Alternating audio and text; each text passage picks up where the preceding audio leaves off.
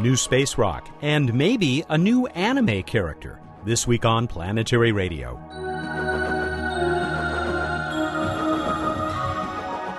Welcome to the travel show that takes you to the final frontier. I'm Matt Kaplan of the Planetary Society. It's another one of those overflowing episodes, and why not, when you've got a newly discovered asteroid that is going to get uncomfortably close in less than a year. We'll talk with one of its discoverers, and with our own Bruce Betts. Bruce heads a grant program that helped make the find possible. Oh, and that anime character, Emily Lakdawalla, we'll get to him in a moment. Emily, I am so glad that you were able to turn good news and bad news into good news and good news. Please explain. Well, that's right. I posted a couple of brief mission updates last week. One of them was on GRAIL. That's the twin spacecraft that are studying the lunar gravity field, and they successfully got their science mission underway last week. It's going to last less than 3 months to do their primary gravity map of the moon, and then hopefully they'll get an extension. So that was good news. But then with this solar storm that has been spraying outward from the sun for the last week, several spacecraft have had some issues, none of them permanent. Venus Express looked to be the one that was worst affected. Its star trackers, both of them, went blind last week for more than 2 days, which is the longest that has ever happened on this mission.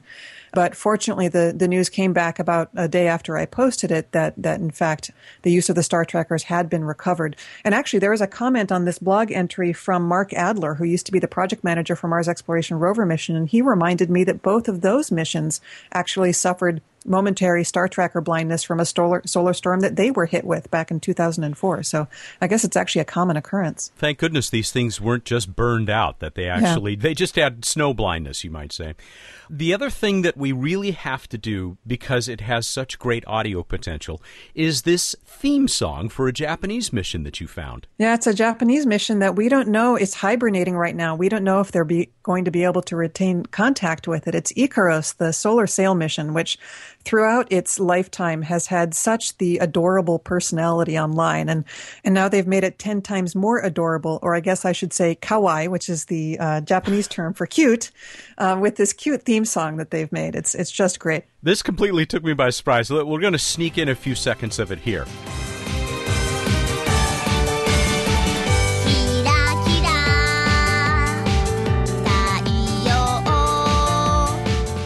That is amazing. Fully orchestrated, much more than I expected. What fun. I would watch this anime if it was a cartoon. Well, keep your fingers crossed. It might end up that way. And just to prove the nerddom that is present here today, you wrote this terrific piece about your visit to the Leet Up on March 6th. We don't have time to explain it, but it is a March 6th entry in the blog, this carnival of nerdly delights, as you described it. You happen to mention the proof of your own nerdiness out of this. Going back to high school, I had no idea that you used to design your own Transformer characters. I thought that the Transformers did not have a sufficient number of female characters, so I designed actually nearly 200 of my own. Emily, you're a nerd. Thanks. Yes. Yes. Thanks for joining us once again. You're welcome, Matt. She is the nerd-in-chief and the science and technology coordinator for the Planetary Society and a contributing editor to Sky and Telescope magazine. Up next, though, is, well, really, he's the nerd-in-chief, Bill Nye. Bill, the budget battle for NASA continues. I think a friend of yours testified before Congress last week. Yes, well, he's not just a friend. Dr. Neil deGrasse Tyson is also on the board of directors of the Planetary Society and served as our president for a number of years. Now, Matt, just to talk briefly about me, I'm in the wonkish details right now because I am the CEO. We are working the political problems. We are thinking deep thoughts about who said what to whom and what committee meeting before the approps goes to the CR for the earmarks and all that stuff. Murky. But Dr. Tyson went to the Senate, and he gave him an earful. He can do that from his position right now. He says, you want to innovate? You want the United States to be the world leader in anything? In the 1960s, before people went to the moon, the United States didn't outsource anything because the United States felt it could do it better here in the United States. But now, everything is outsourced. Everything goes overseas and other countries. And so the argument is, if you want to have this in-house production again, you need to stimulate space exploration. And I am going to agree with him. Hear, hear. Cutting the NASA budget, I get it. Everybody's budget has to be reduced, you might think. But cutting the NASA budget or the space exploration budget, not just in the United States, but in any country, the space exploration budget stimulates every economy. It stimulates everybody, and it percolates up and out. It is a really compelling argument. I wish him and I wish you luck. Oh, thank you, Matt. And bear in mind, we're trying to discover life on another world.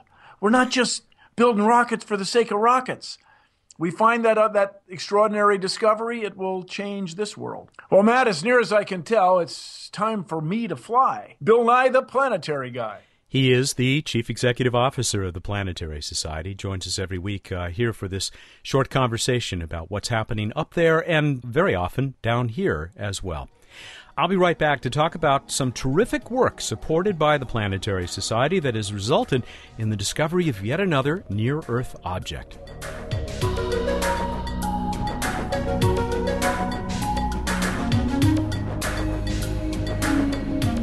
The 2012 DA14 is an asteroid, and more precisely, a near-Earth object, a very near-Earth object discovered late last month. We'll talk in a few minutes with Spanish astronomer Jaime Nomen about this NEO, but first some background from Bruce Betts, the Planetary Society's Director of Projects. Bruce, I'm glad that we can get a little bit of explanation from you before we talk to Jaime of the La Sagra Observatory Group, because you run the Shoemaker NEO program. Tell us how that works and how it is that we were able to help Jaime and his colleagues get this camera that let them make this discovery. Well, since 1997, we've been running the Gene Shoemaker Near-Earth Object Grant Program. Gene Shoemaker was a great planetary scientist who gave us a lot of the knowledge of what we know about impacts and cratering in the solar system. We're trying to fund amateur observers that are, and when we say amateur, they're really hardcore amateur, or professionals, particularly in developing countries, or just anyone. It's an open competition, and we've got a great volunteer committee that looks at the proposals and then passes recommendations along to me and Jaime Nomen and his collaborators at La Sagra Observatory, submitted a successful proposal during the 2010 round. And theirs was a good example of what we do. We try to take good observers and take them to the next level. So they were already doing great work, but they wanted to do better work. So we funded a new camera that allowed them to not only have more sensitivity, but have faster readout times, specifically so they could look for fast-moving objects near Earth, which is exactly what they found in 2012 DA14. And we've talked to a selection of these folks in the past, and some of them extremely successful, some of them less so, I suppose. But no, they're all successful. They're all successful. Yes, actually, they are all amazing. I mean, but obviously, they focus on different things too. Yeah. I should point out. So you've got discovery has actually become a pretty rare part of the program because a lot of the discoveries are now made by professional surveys. That's what's also interesting about what Jaime and his colleagues have done, because they have found ways through this clever searching the sky for rapidly moving objects to find holes in the surveys and fill them in. But we also, a big focus is doing follow-up. So once you find an object, that doesn't help you unless you know whether it has Earth's name on it. So you need to do lots of follow-up observations to plot the orbit. So a lot of the observers do that. We've got observers who focus on binary asteroid systems. We have observers who focus on characterization of, what are these things made of. So all sorts of variety in the program and lots of success. This particular find, though, this one is especially significant. This one is, and it's certainly going to get a lot of publicity, and it's also scientifically and asteroid defense significant because you've got this big object, 50-meter object roughly, so size of what caused the Tunguska event that leveled 2,000 square kilometers of forest in Siberia in 1908. As we heard only last week. Exactly. You've got this object flying by closer than Earth's geostationary satellites, significantly closer than Earth's geostationary satellites. And we know when it's coming by and it's coming close, so it'll allow a lot of follow-up observation. That's going to be really important because particularly when they come by Earth, they get not surprisingly, quite tweaked by Earth's gravity.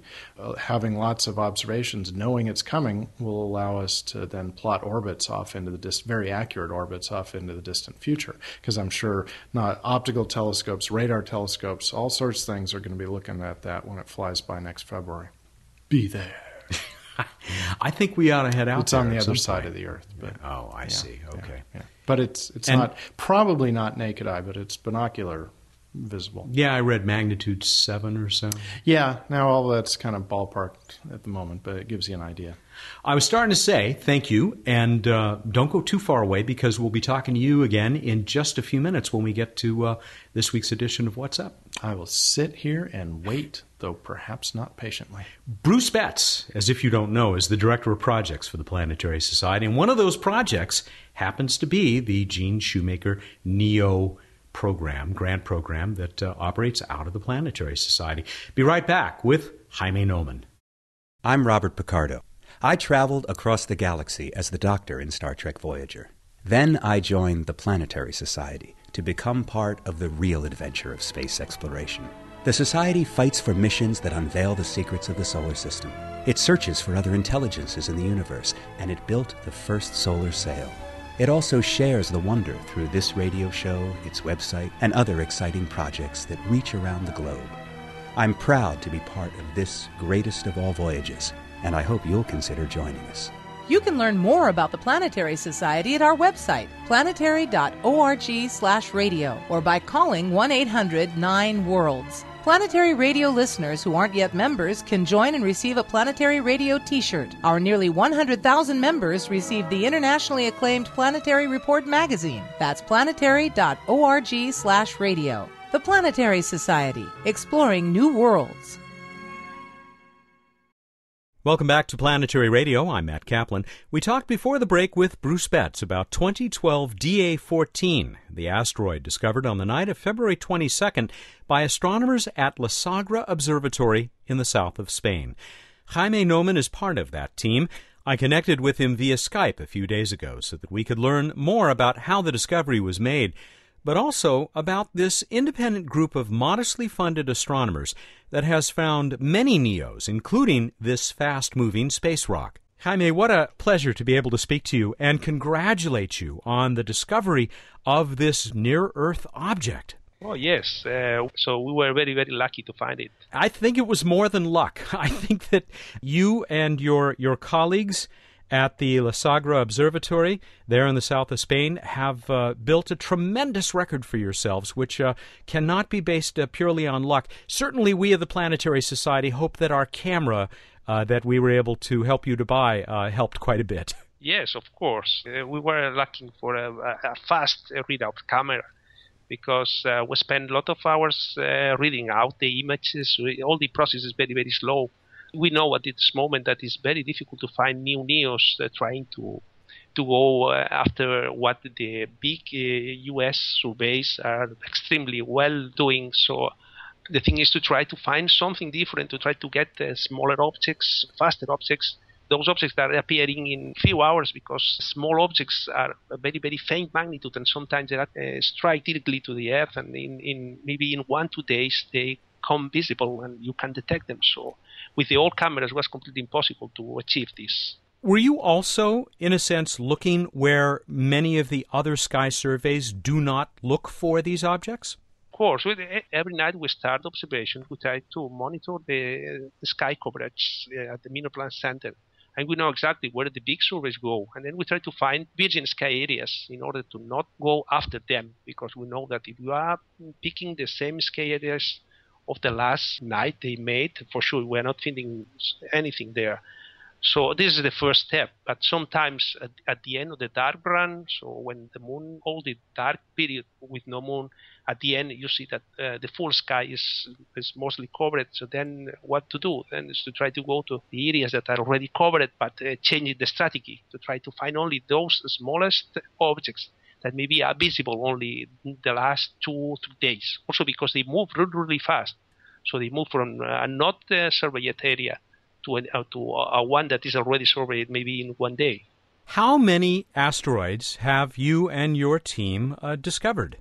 If you ask me about asteroids, and then we take into account the main belters and all kind of minor planets, maybe more than 6,000 asteroids. Wow. If you take into account only the nearer objects, so the objects that have closer approaches, or they have perihelium under 1.3 astronomical units, with this last interesting object, 51 NEOs in the last 3 years. Which is quite a record for your team, putting you right up there with these three major U.S.-funded surveys and, of course, the WISE spacecraft that has found so many of these. But let's talk a little bit more about 2012 DA14. Were you folks particularly excited when you found this and discovered that this was an object that was going to be returning in less than a year, so close to our planet? Okay, the nice thing of that NEO is that for us it's really, really hard now to find the new near objects, because all the sky is really well covered. When you go one night, for instance, to try to discover new asteroids, every night you can discover the main belters. The problem is you spend a full night sometimes for nothing, because you are not finding anything. So it's somehow is comparing to try to hunting something kind of animal, leopard, whatever. So you go to hunt, and most of the night you are coming back home with nothing, because there are not so many. Last month, the sky was really, really well covered. We were searching different areas and nothing every night, finding nothing. So at the end, we were thinking, we need to change the strategy. We need to go to different way to try to survey objects. And then after 3 nights, we found this object. At the first moment, you see that the object is quite close to the Earth, because it lives in the images a worm. So it's not a dot, but you see that it's moving fast, because in the exposures, you see already that the object is trailing, and then you suspect that could be more or less interesting.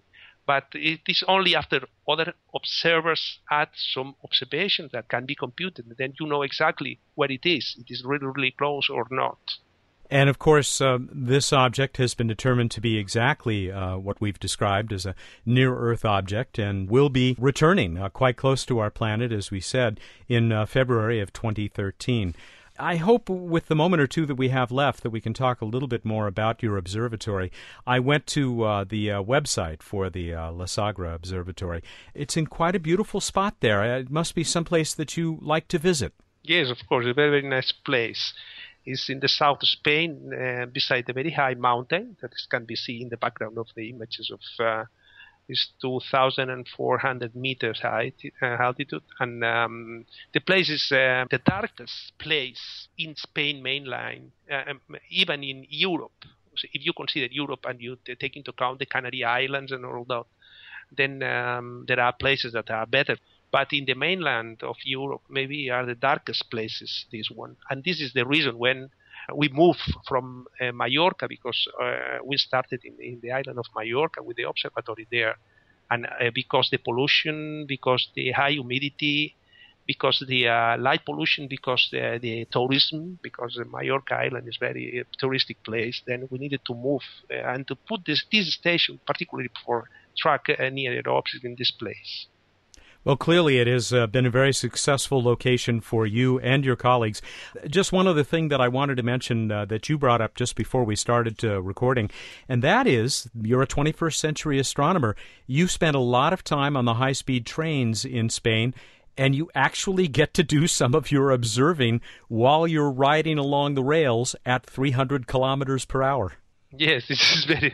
The thing is, we moved the observatory in La Sagra, and then we had there the best place to observe, but nobody was there, no observers. And then the problem is to try to develop first is the web system to control the telescopes remotely.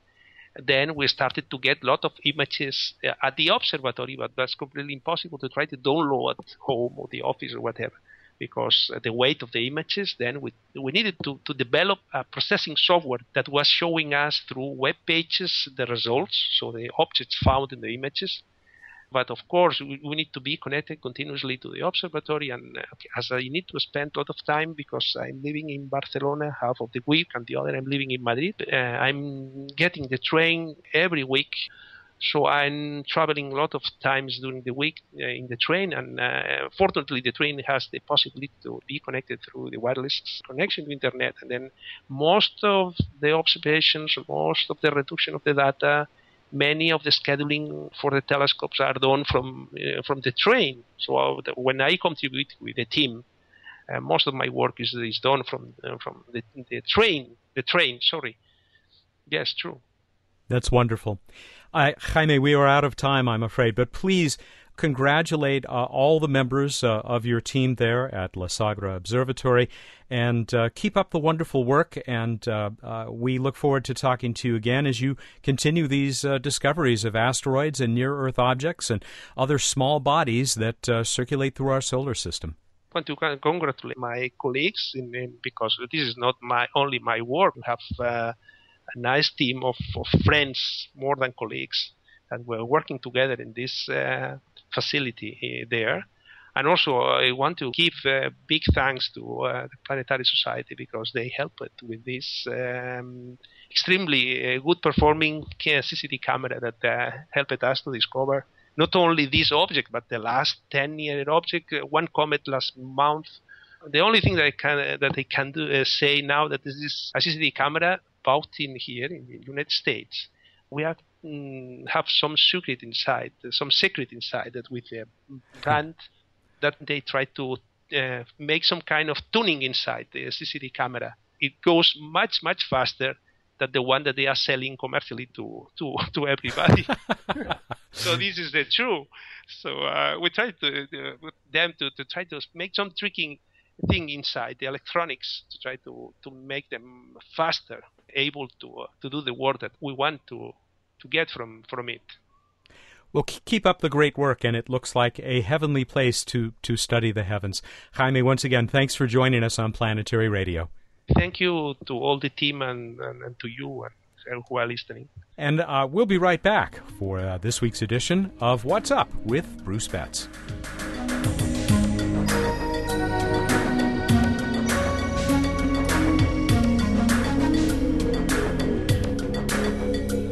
Big afternoon here at the Planetary Society. Pictures being taken of people, not of stuff in the sky. Yes, it's been Class Picture Day at the Planetary Society. It really has been.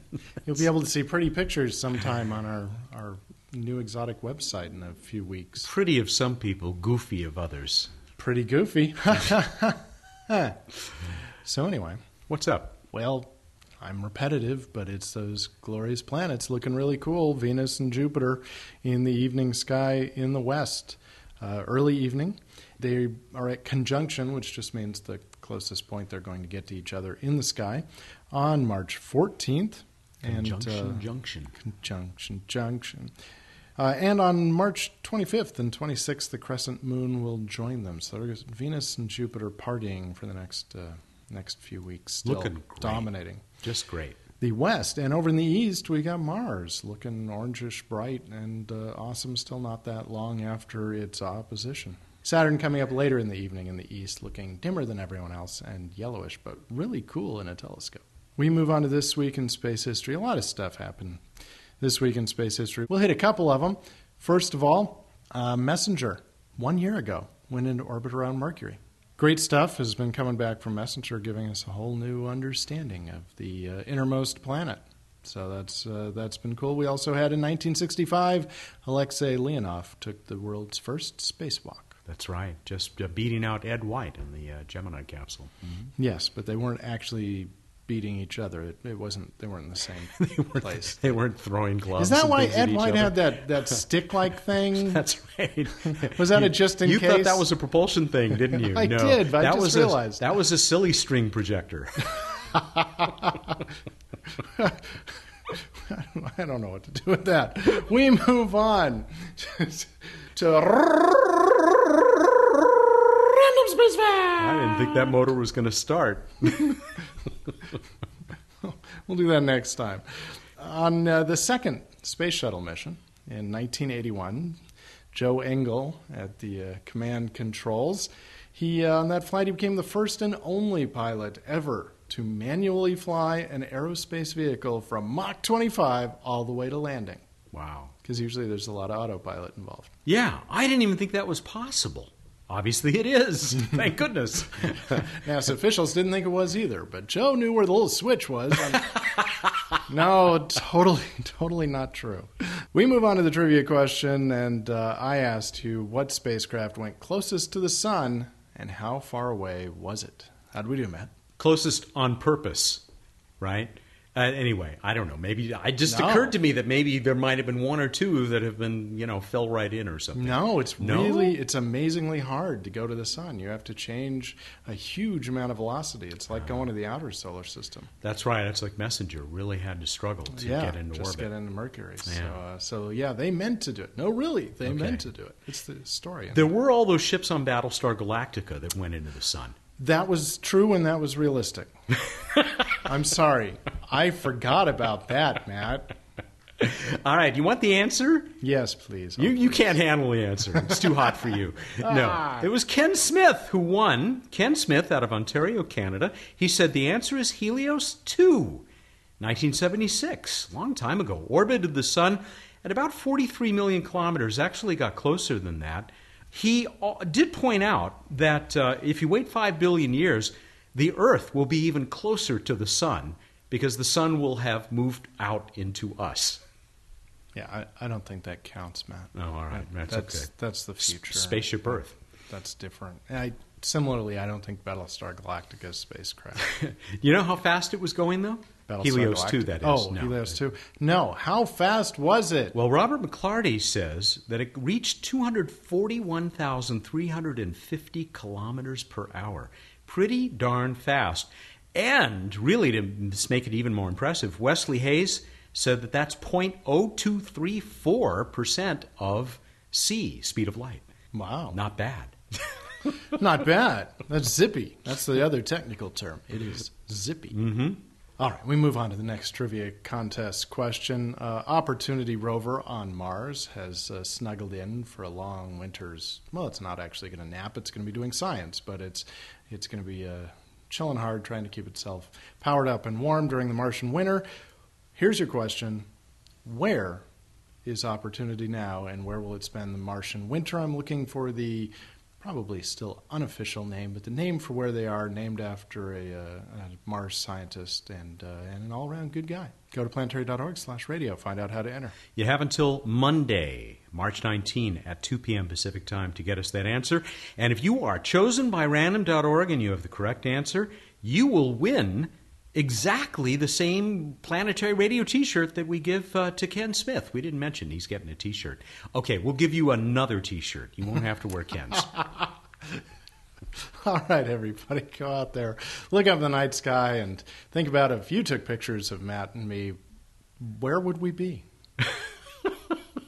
Where would you put us? How would you shape us? Never mind. Thank you and good night. It's a really painful thing. I don't want to do any more. Don't make me take any more pictures. We have to take more pictures. He's Bruce Betts, the director of projects at the Planetary Society, and he joins us every week here for What's Up. Say green cheese. Green cheese? Planetary Radio is produced by the Planetary Society in Pasadena, California, and made possible by a grant from the Kenneth T. and Eileen L. Norris Foundation, and by the members of the Planetary Society. Clear skies.